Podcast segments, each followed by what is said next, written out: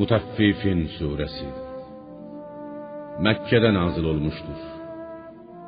36 ayet. Bağışlayan ve mehriban Allah'ın adıyla. Vay halına çəkidə və ölçüdə aldadanların. O kəslər ki, özləri insanlardan bir şey aldıkları zaman onu tam ölçüb alar. Onlar üçün ölçdükdə və ya çəkdikdə isə onu əskildərlər. Məyər onlar öləndən sonra diriləcəklərini düşünmürlərmi?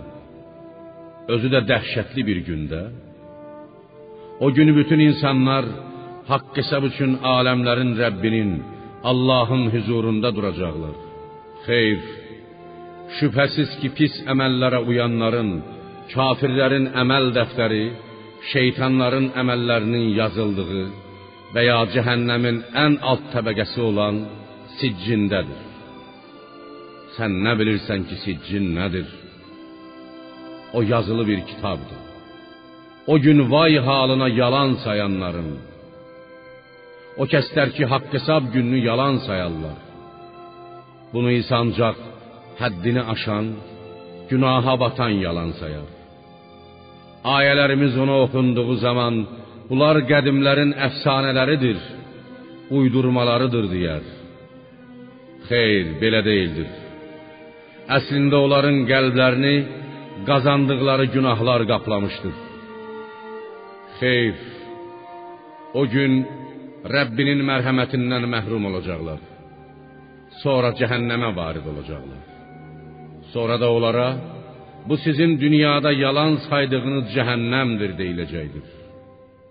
Xeyr, möminlərlə kafirlər eyni ola bilməzlər. Şübhəsiz ki, yaxşı əməl və itaət sahibi olan möminlərin əməl dəftəri Allahın ən müxlis bəndələrinin əməlləri yazıldığı və ya cənnətin ən yüksək mərtəbəsi olan illiyundadır. Sən nə bilirsən ki, illiyun nədir?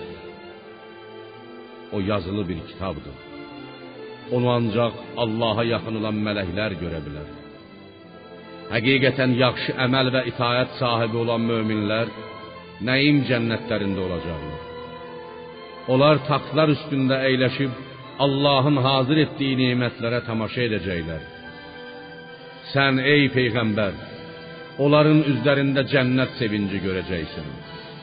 Onlara gözəl ətirli, təmiz, möhürlü qablarda olan içki, rəhiq içirdiləcəkdir. Onun içində rəhiq olan qabın möhürü müşkdür. Qoy yarışanlar onun üçün yarışsınlar. Ona təsnim suyu qatılmışdır. O təsnim elə bir çeşmədir ki, ondan təmiz halda yalnız Allaha yaxın olanlar içər. Qalanlara isə o rəhiq içkisinə qatılıb verilər. Həqiqətən günahkarlar iman gətirmiş kimsələrə dünyada gülürdülər. Möminlərin yanlarından keçərkən onları dolamaq məqsədi ilə bir-birinə qaş-göz edirdilər. Ailələrinin, yaxın adamlarının yanına qayıtdıqda isə onları doladıqları üçün kefləri kök qaydırdılar. Onları, möminləri gördükdə doğrusu bunlar haqq yoldan azanlardır deyirdilər. Halbuki onlara, möminlərə nəzarətçi göndərilməmişdir. Bu gün isə möminlər kafirlərə güləcəklər. Onlar taxtlar üstündə əyləşib baxacaqlar ki, görsünlər kafirlər öz əməllərinin cəzasını aldılarmı? Əlbəttə aldılar.